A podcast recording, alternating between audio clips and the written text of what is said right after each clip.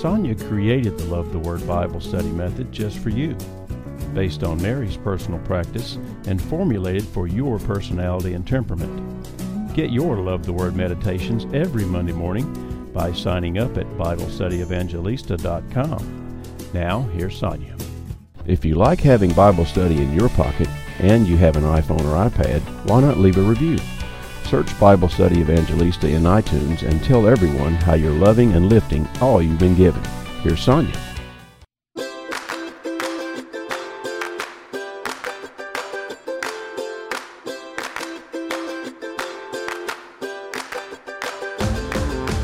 It's episode five of our Therese of Lisieux's Little Way of Childhood series. We've looked at Therese of Lisieux and her childhood trauma and how God healed her through prayer, and He used her trauma as the basis for her theology, we'll call it, of the little way.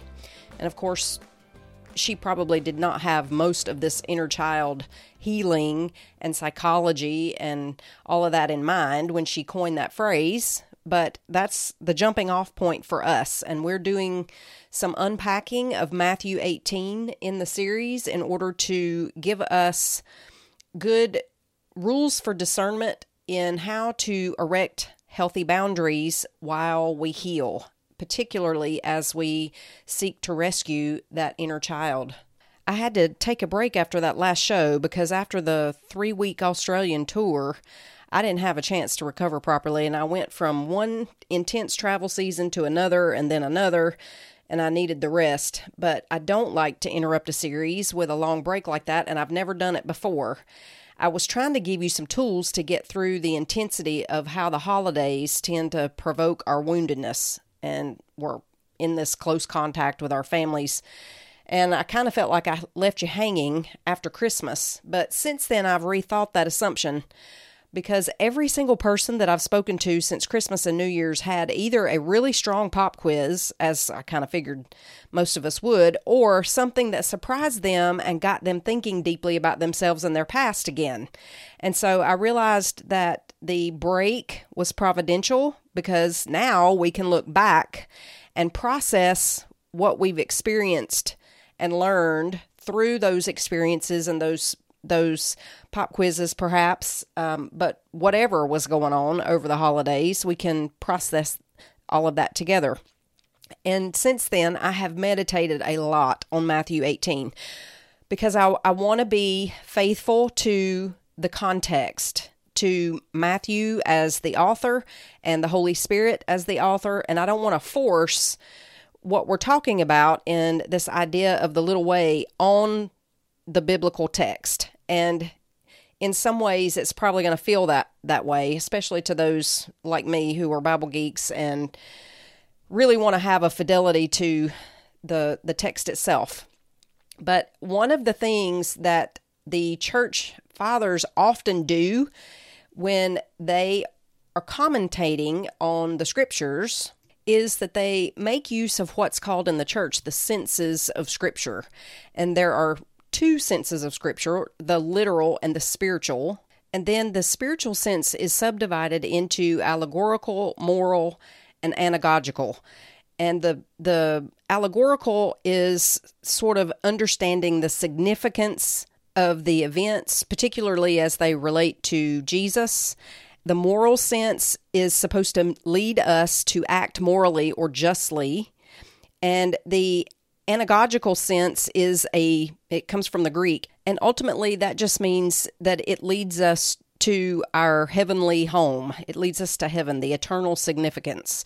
There in the catechism in 118 there's a medieval couplet that summarizes the four senses. It says the letter speaks of deeds allegory to faith the moral how to act and anagogy our destiny so, my point is while we're going to look at the literal sense of the text, because we must, we're also going to look at the spiritual sense.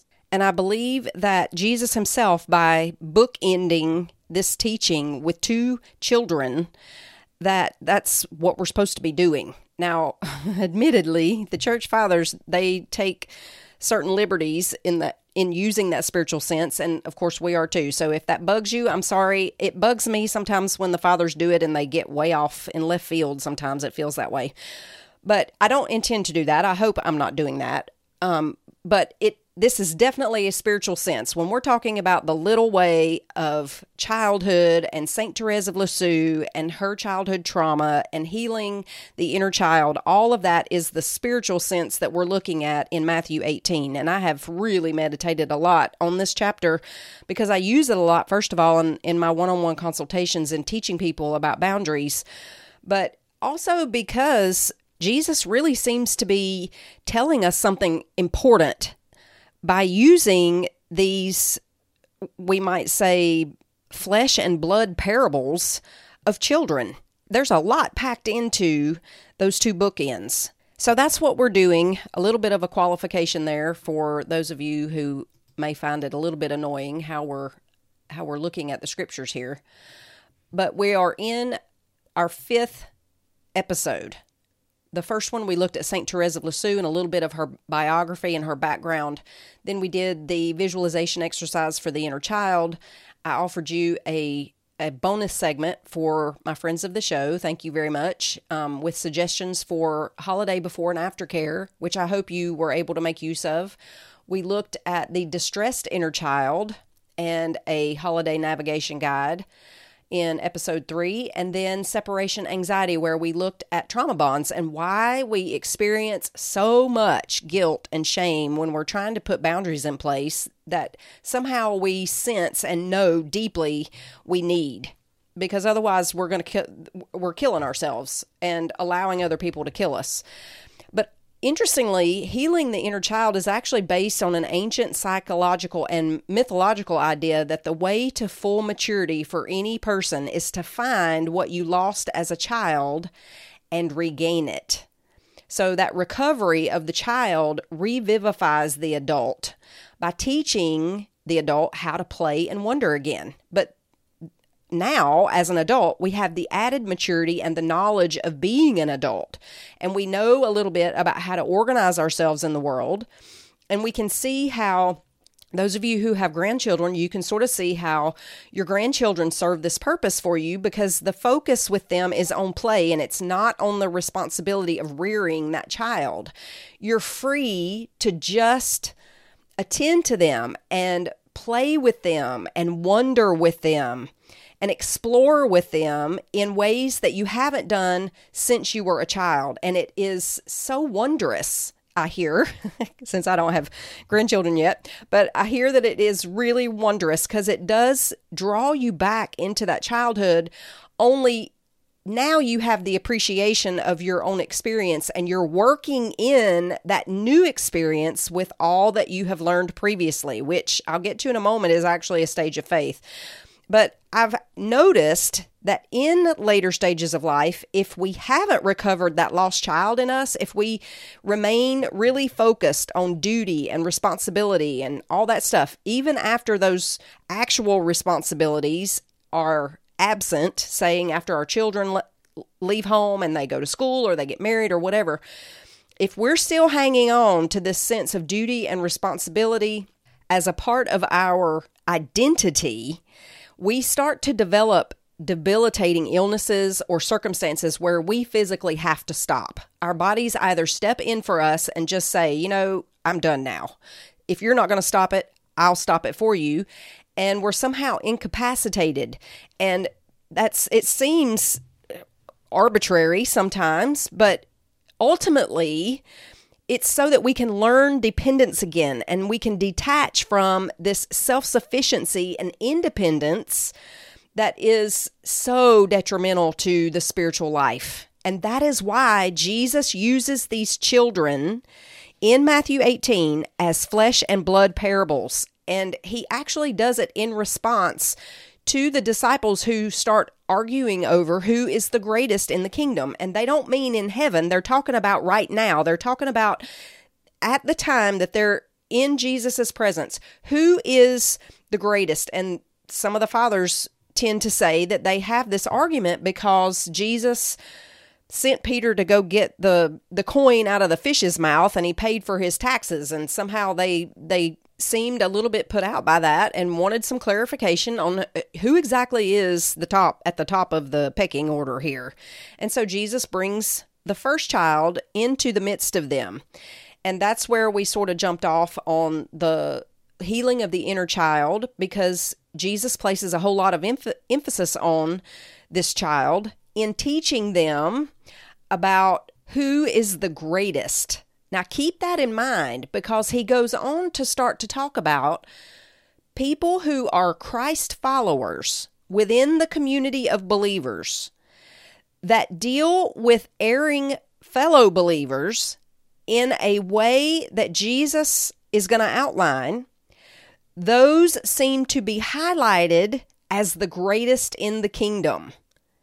And I find that absolutely fascinating because, in two ways. First of all, in the way that we deal with ourselves, in seeing ourselves as wounded children. But then, when we start to put healthy boundaries in place, we have to also keep in mind when we're dealing with fellow believers, fellow Christians, that they are also wounded children too. And we have to take very careful care of both them and ourselves in deciding the specifics of when and how we're going to, quote, correct an erring brother or sister in Christ. And the main idea here seems to be that whenever you put boundaries in place, we have to keep in mind that they are wounded children and so are we. That has to be the guiding principle.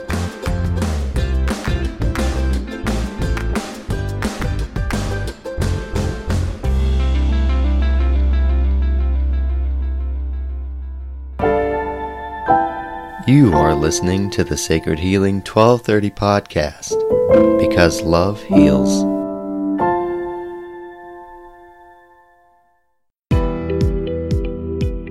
Aren't you tired of all the ugliness on social media? You need a faith community that nurtures you and helps you heal. Visit BibleStudyEvangelista.com and click Community on the menu, or scroll down to the radio notes and click the link to the Sacred Healing 1230 community. You'll find monthly coaching calls for one on one consultation and masterclass participants, live healing prayer streams, a monthly Bible study, prayer intentions and intercessions, love the word takeaways from the daily readings, and poignant shares of our victories and struggles. We're waiting for you. Are you coming? Did you know you can get Bible Study Evangelista radio notes and podcasts delivered to your inbox every Monday morning? Redeem your Mondays. Join thousands of your fellow listeners by subscribing at BibleStudyEvangelista.com. Now, here's Sonja.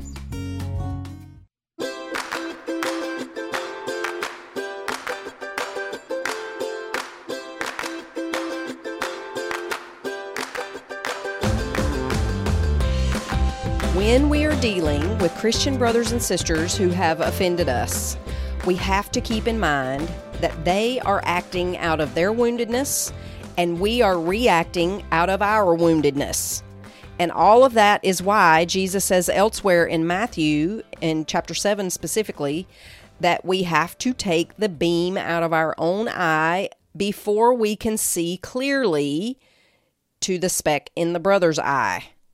So we have to work at inner healing ourselves. We have to cooperate with the Holy Spirit in all of the ways that I have taught you over my time with you and your time with me, all of those ways, we must cooperate with the Holy Spirit in our own healing in order that we can see them clearly and we can treat them with meekness. More on that in a in a few minutes so that we don't hurt them further. And yet, we are still required to put good boundaries in place, both for our own healing and theirs. Because when the inner child is recovered, then we, he, she finally gets to express himself or herself from a place of safety rather than fear and danger.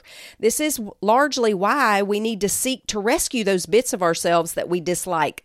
Sometimes those are called shadow parts because they're often really, really young and I, am using the term shadow parts because that's it's an accepted and widely used psychological term for acknowledging disowned or unconscious negative emotions and judgments. And most of us, we instinctively understand what we're talking about when we say shadow parts and that we're not talking about literal evil spirits. But we have to be careful how we understand from certain psychological and spiritual camps how they use the word shadow and how they propose that we deal with the shadow parts of ourselves. Because if we're talking about embracing our shadows as acknowledging those disowned or unconscious negative emotions and judgments, then yes, we want to do that. But we can't pet them so that they rule us from the conscious side either. And the shadow is not to be embraced if it's understood as its own spirit or something like that. So I have found that shadow terminology kind of difficult because on one hand we know what shadow means instinctively, but on the other it's used in dangerous ways sometimes, so we have to be careful. But I'm using it because it's widely used. And those of you who tried the little way visualization technique and you were repulsed by the child you encountered, that's an indication of a shadow part that you have disowned and that needs to be rescued. And that disgust acts to protect the wounded part, the wounded child, from further hurt. And sometimes there's anger, sometimes perfectionism, control, pleasing, physical symptoms. All of these are coping mechanisms that all act to protect the child from further attention until and unless that attention is kind and nurturing and understanding. So, spiritually and emotionally and psychologically, this is fascinating. The reason we remember the past is not to make an objective record of the past. This is why sometimes people say that our memories are relative. The reason we remember the past is so we can use the information that we gathered from the past to prepare us for the future and how to act in similar situations in the future in the future. We have to see this as sort of like procedural memory for the brain. It's like riding a bicycle where 20 years later, you haven't ridden a bicycle in 20 years. You pick it up 20 years later and you jump right on and you take off. Very little readjustment there. It's the same way for the brain. So we remember things in our brains so that we can react faster and more efficiently the next time something like that comes up. That's the reason it's like a knee jerk reaction. You just react because your brain has been wired in that way. So, all of us have memories like that. They're painful, even years after the original event. And that pain shows us that there's a need for healing and integration or a bringing back, a rescuing of the hurt part and the coping parts. And this pain causes inner conflicts that most of us never even consciously evaluate until they become so painful and so troublesome and so bothersome and destructive that we start to finally start thinking about them. Mine was anger, also some perfectionism, um, all of those sorts of things that in the beginning they serve us well, and later on they become tyrants and we just can't stop. And those, of course, often come from those trauma bonds, those attachments to parents that we've spoken about in previous episodes. But we want to be able to evaluate and rescue the inner child so that we don't stay stuck in those childish coping mechanisms and keep behaving childishly. And Matthew 18 helps us to navigate those things. The memory both the memories and the people who were and may still remain part of those memories and those coping mechanisms. They help us to create Matthew 18, sorry, helps us to create healthy boundaries so that we have some time and some space to heal and we need that. We can't continue in a difficult, painful relationship in a healthy way unless we've done healing in this area because either we will continue to allow hurtful people to hurt us or we will continue to hurt other people through our hurt and woundedness. Now, as I mentioned earlier, this is certainly not the largest context of the chapter, but it is the best in the scriptures for teaching on boundaries, and it differentiates between Christians and non Christians, meekness and weakness, doormats, abusers, and authentic charity. Because most of us who grew up in the church were taught to be doormats. We're supposed to just simply accept everything somebody else dishes out in the name of charity. And if we've done that long enough, it, it has almost destroyed us. But it's all process and growth. We don't have to be angry at ourselves or the people through whom the, the offenses and the faults come because we're all children, Jesus says. And he emphasizes this very specifically throughout the text in Matthew 18. There's a Harvard trained Carmelite psychotherapist priest that I know who once said he thought all the saints that he studied were crazy and basically mentally ill. And I'll be honest, I mean, when he said that, I thought, wow, how arrogant. but I also recognize that, that he's exactly what he meant. It sounds uncompl- uncomplimentary, but it illustrates how far we've come in 2,000 years in understanding mental health and the human psyche. And now that we know how destructive abuse and trauma are and how the brain heals, we Christians particularly we have better tools to help us understand what authentic charity is and to discern it from pseudo charity or a fear based reaction that we're calling charity that actually just allows people to continue to abuse us and other people. And sometimes that abusive person is us. And Jesus is clear in Matthew 18 that we are accountable for ourselves and one another because we're part of a family. Now, we talked about trauma bonds and parental attachments and how they hang on for decades and decades after we probably should have already grown out of them. And I showed you the catechism in 2779 that says that the purification of our hearts has to do with maternal and paternal images because that that inner child is usually wounded in that context.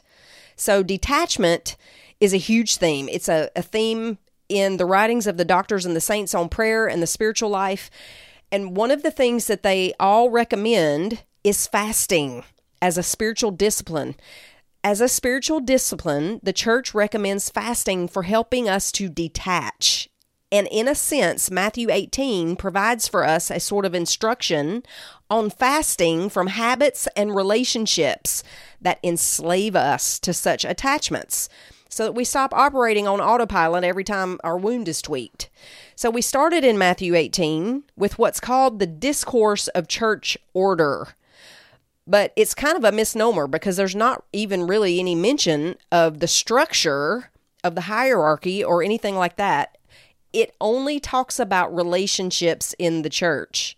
And according to the Catholic Encyclopedia, it says our Lord addresses himself principally to those who were to carry on his work, mutual relationships of the disciples on earth. This is Christians who follow the ways of, of Jesus and not non Christians who have a totally different worldview and a totally different set of rules.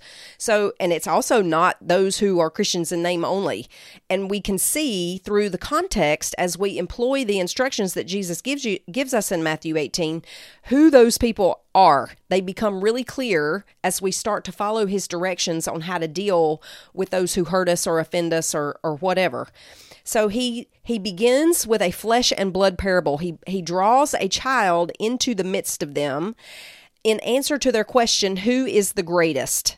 And they're talking about hierarchy. They're talking about ambition right now in in the context of the disciples who are surrounded who have surrounded Jesus and he redirects them from some sort of hierarchical structure to the relationships.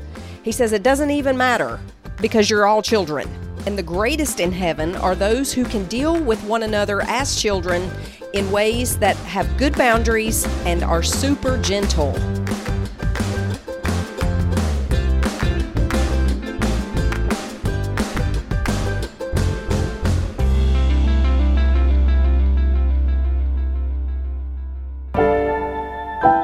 You are listening to the Sacred Healing 1230 podcast because love heals.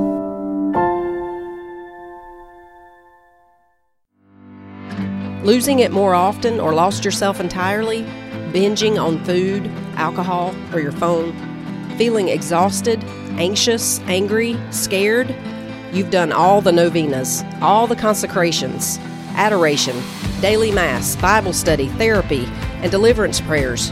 Why has none of it given you permanent relief? Does God not care? He does care. But you can't feel it because you need to be cherished. You need to be healed. In Sacred Healing 1230, I teach you how to live authentically from the holistic love of God and the power of Mark 12:30. Heart, soul, mind, and strength. I teach you how to be cherished. I teach you how to guard your peace. I teach you how to love authentically. I teach you how to heal deeply. I teach you how to feel better because you can only love God with all your heart, soul, mind, and strength if they are healing and whole in Him. The love you were made for is only a mouse click away.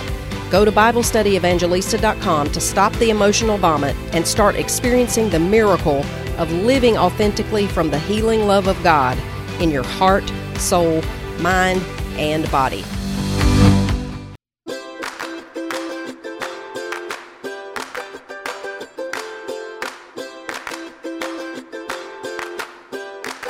Depending on your translation, Jesus' response to the disciples who ask him who is the greatest in the kingdom of heaven, he says, Unless you are converted and become as little children, you will by no means enter the kingdom of heaven.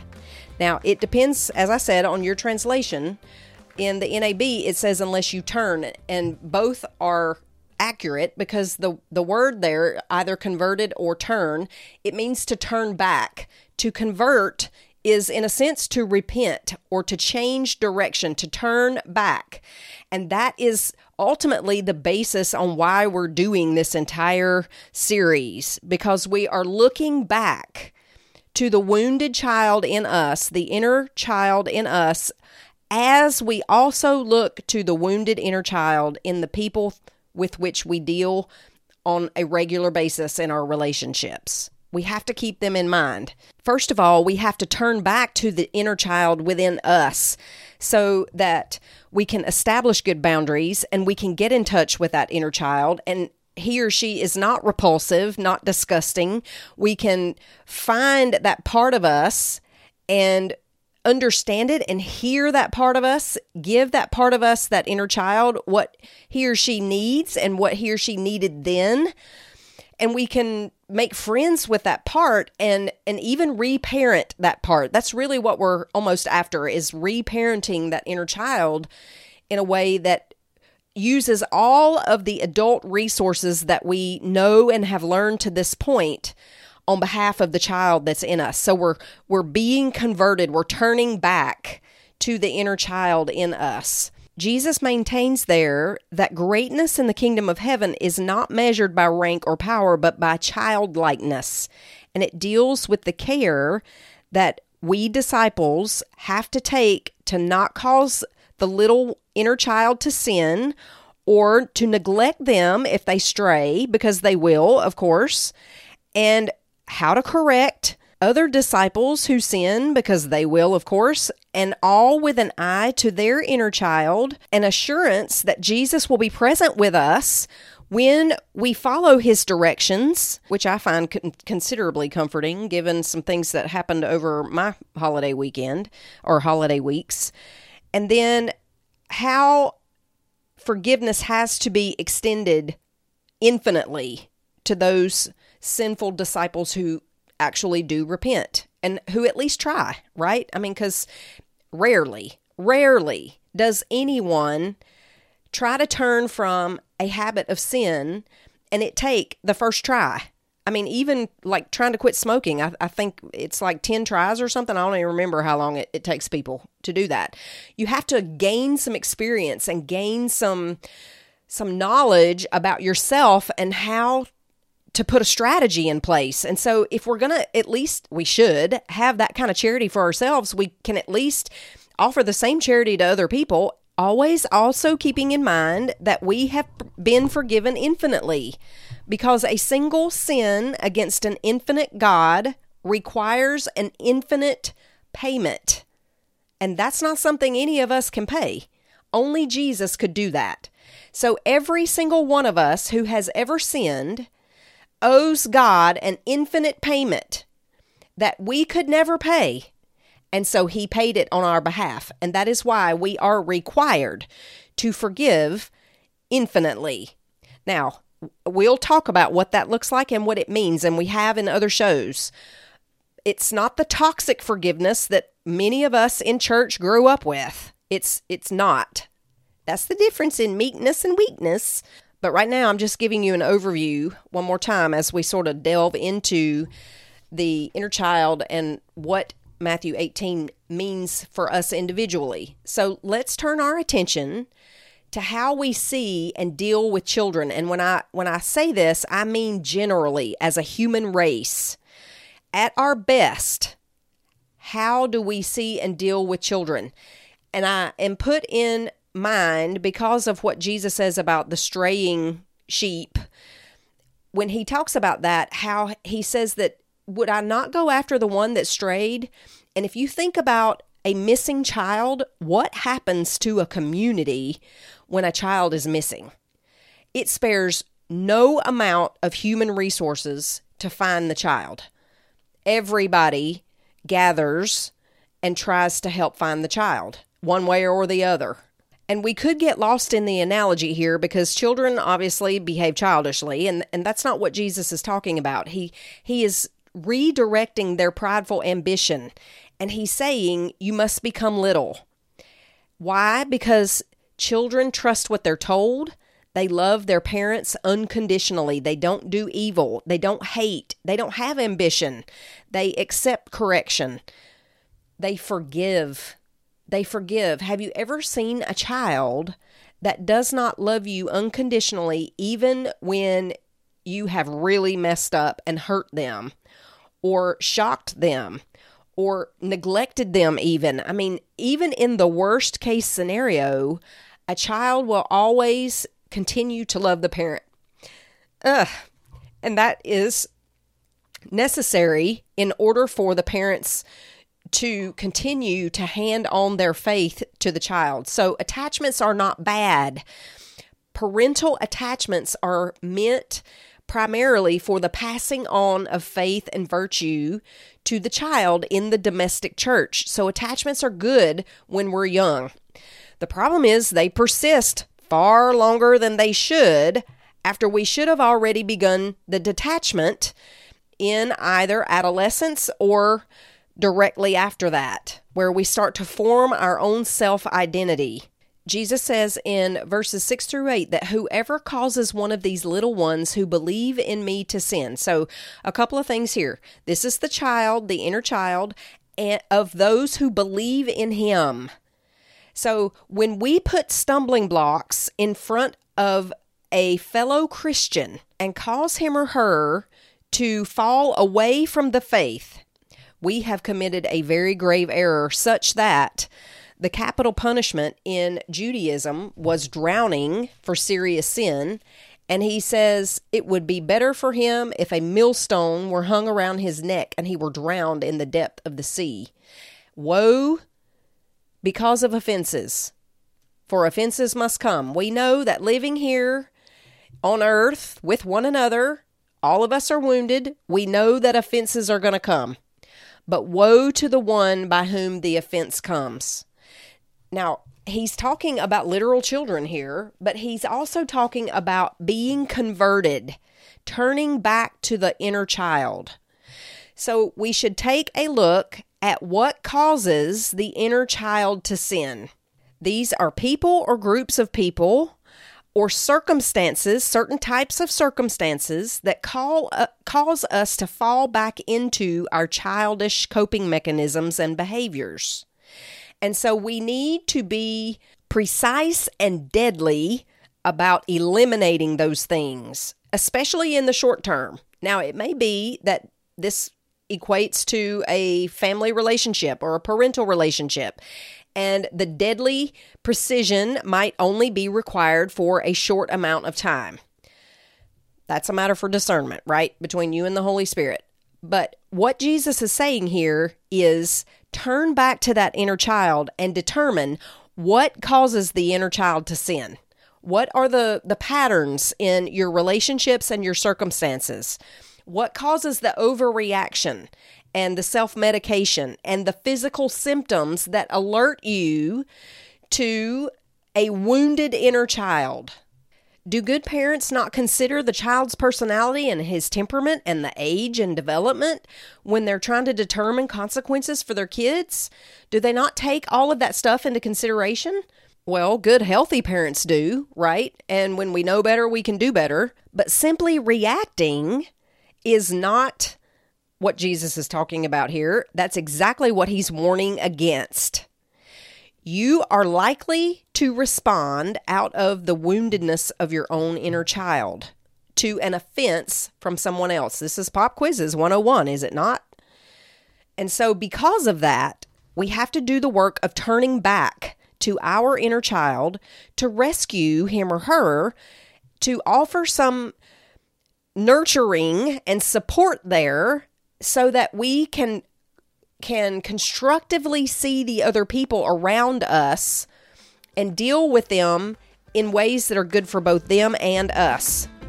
And oftentimes, in fact, always, it requires detachment. Even if it's only temporary, and oftentimes it is, we still have to learn good detachment skills because they're also a stage of development, both in human development and in stages of faith.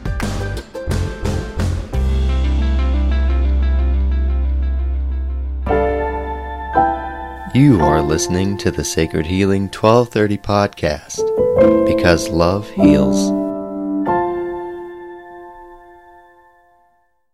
If you love having Bible study in your pocket, you can become a friend of the show. Click on the yellow Friend of the Show button on BibleStudyEvangelista.com and become a supporter of any amount and any frequency. Now, here's Sonja.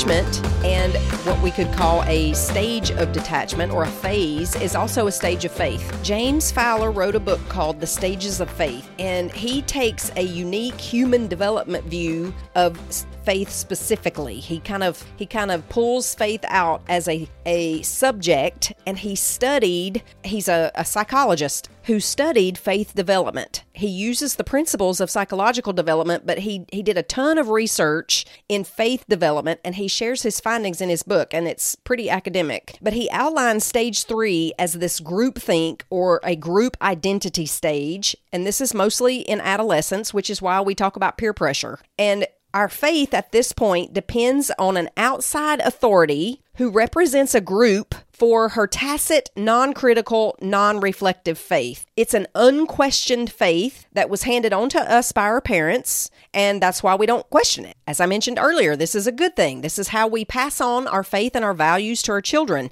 which is why we can't leave it to someone else. We have to have a, a faith of our own and we and we pass it to our children because this is actually a stage of their development. They need it. So we have at that stage our parents' faith, the one that they passed on to us, and we haven't at this point questioned it. We're part of a group. And so kids need groups, good, healthy faith groups to help nurture the faith that they have been given by you. Eh, I hope that sentence structure was terrible, but you know what I mean. And at some point, then, we start to question the faith of our group. And it usually begins with a leaving home, a physical leaving of the group at which point we start to be confronted with beliefs that are way different from those that we grew up with. And that too is a good thing. It's not necessarily bad. And this is where I love James Fowler's Stages of Faith book because it helps parents um, sort of assuage this panic that they have that their kids start to question their faith. Well, they need to. And in fact, if you can facilitate for that for them while they're living at home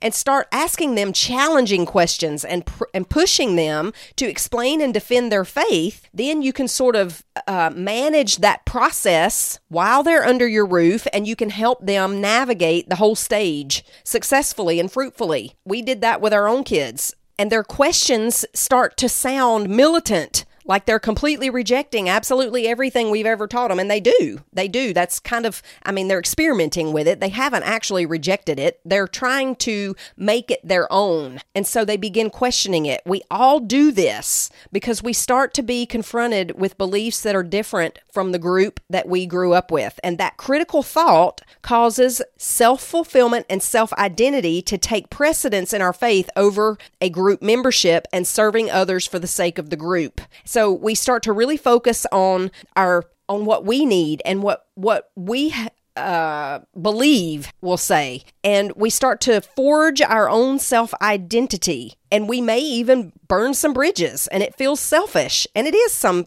to some degree but it's necessary the key to having something nourishing left to come home to is to successfully balance the self search with the needs of those we truly love and want to keep. And that has to be guided by charity, Jesus says in Matthew 18, for both ourselves and them. And it's a both and, both them and us, rather than the either or thinking of this stage, which is difficult because the either or black and white thinking is actually a hallmark of that next stage, stage four in faith development. And in that stage, we start applying logic to the faith that we grew up with. All of this I mentioned on the community in a couple of posts, but we start applying logic to the faith that we grew up with. And that starts to break the symbols that once anchored us. For instance, we might realize that, oh, that's the difference in religion and relationship or religion and spirituality. This is just we may take an anthropology class and realize that every civilization has a particular um, God eating story or myth, and that may shake our faith. And in fact, I, I kind of went through this with my youngest son, who is a huge, well, both of my kids are, but they're huge Tolkien fans. And Tolkien actually went through this himself. He was super learned in archetypes and mythologies of ancient peoples. And the similarities in the archetypes of all pe- peoples and civilizations made him question the truth of those same archetypes in the scriptures. And in fact, Jordan Peterson does something similar with this, and it rocked my oldest son's world. And learning about it in Tolkien rocked my youngest son's world. because when you start to realize that these archetypes, these symbols, are common in every religion, in every every civilization, then they start to become just common. See how the symbols break? Oh, is that really the flesh and blood, soul and divinity of Jesus or is that just a wafer, right? And we start to question it and it freaks our parents out if we don't know that this is a stage of faith, and it may even freak us out because we feel disloyal. We feel guilty, we feel shamed because we're questioning something that that our parents told us. And of course, we can't do that because we love them and trust them. So we feel all this guilt and shame, but it's necessary. This, this self search and the search for the truth behind the symbols is necessary. What ultimately happened in Tolkien is that he came to understand that although symbols are necessarily incomplete, especially given the ways that they're passed on to us. Sometimes they're incomplete because the, the of the ignorance of the people who pass them on to us, our Sunday school teachers or our CCD teachers or our priests or our pastors or our parents or whatever. We start to realize that they're symbols and we we start to suspect them right and they seem dangerous and deceptive because we're applying all of this logic to these these symbols and it starts to feel like a spiritual emotional earthquake both for ourselves and for the people watching us go through it. Because the structures and the paradigms and the symbols that held us up that we once accepted completely implicitly they're sometimes faulty but they're always incomplete. And so what was presented to us or the way that we receive them superficially because of the stage we were in at the time, they feel untrue suddenly. And so we may feel betrayed. And those faith symbols start to break when we start to realize, oh, that's just a symbol, right? And so to resolve this inherent instability, we start to reflect on our faith from the outside rather than implicitly accepting it. We're standing on the outside of the faith, we're reflecting on it, we're applying logic to it, and our acceptance is no longer unquestioned.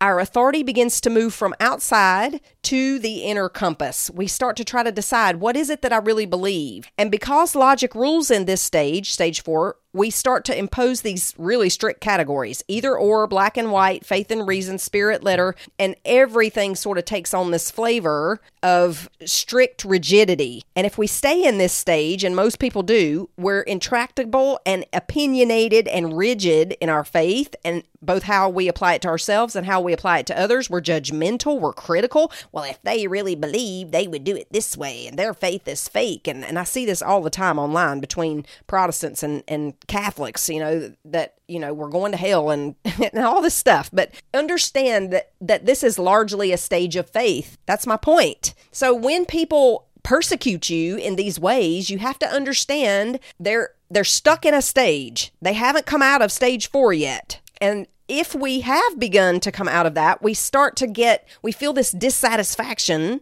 with how simple we've made it right? We're, we have started to feel the incompleteness and the unfairness and the smallness of this black and white thinking. We start to realize that, well, that's way too simplistic. There is something more. We start to feel restless with these self images and the outlook that we've constructed for ourselves to, to sort of, um, it, it is a sort of a comfort, but it's also to give structure to the instability that we felt in moving away from the group think to the individual thinking. So those comfortable little boxes that we've created for ourselves, they become flat and sterile and too small, and we start to become become disillusioned with the compromises that we've made in our faith. We recognize that life is more complex than this logic and these clear distinctions, and we start pushing inward and toward something deeper and something bigger. And then we enter stage five, where we start to rejoin what was valuable in what we once knew with all of the stuff that we've learned. And this is this sort of coalesces with the turning back to the inner child. And if you do this stage well, you can recover both the inner child and the original faith and reintegrate all of it in a way that is healthy, that is fruitful, and that has learned good boundaries, that accepts other people and the experience of other people without demanding that they be a certain way. And that is what Jesus is talking about when he says we must be childlike. We can simply let ourselves be who we are, and we can let other people be who they are without demanding that they conform to our beliefs or our system or anything else. We can start to see people as the mystery that they really are and the mystery that God has sent them to us for us to experience them for a particular reason. We start to see that the, the symbols that we were given to begin with are actually accurate. They're necessarily incomplete, but just because they're incomplete doesn't mean we have to throw them away entirely. We start to see their usefulness in their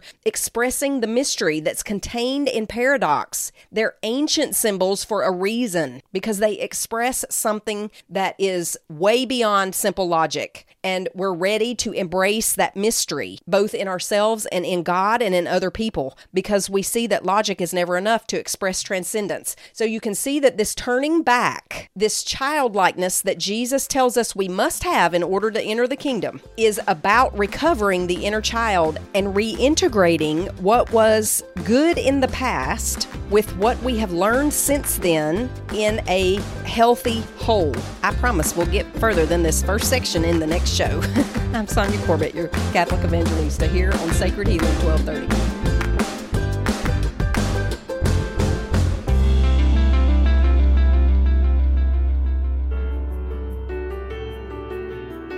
Thank you for listening to this Sacred Healing 1230 podcast. Find out more at BibleStudyEvangelista.com because love heals.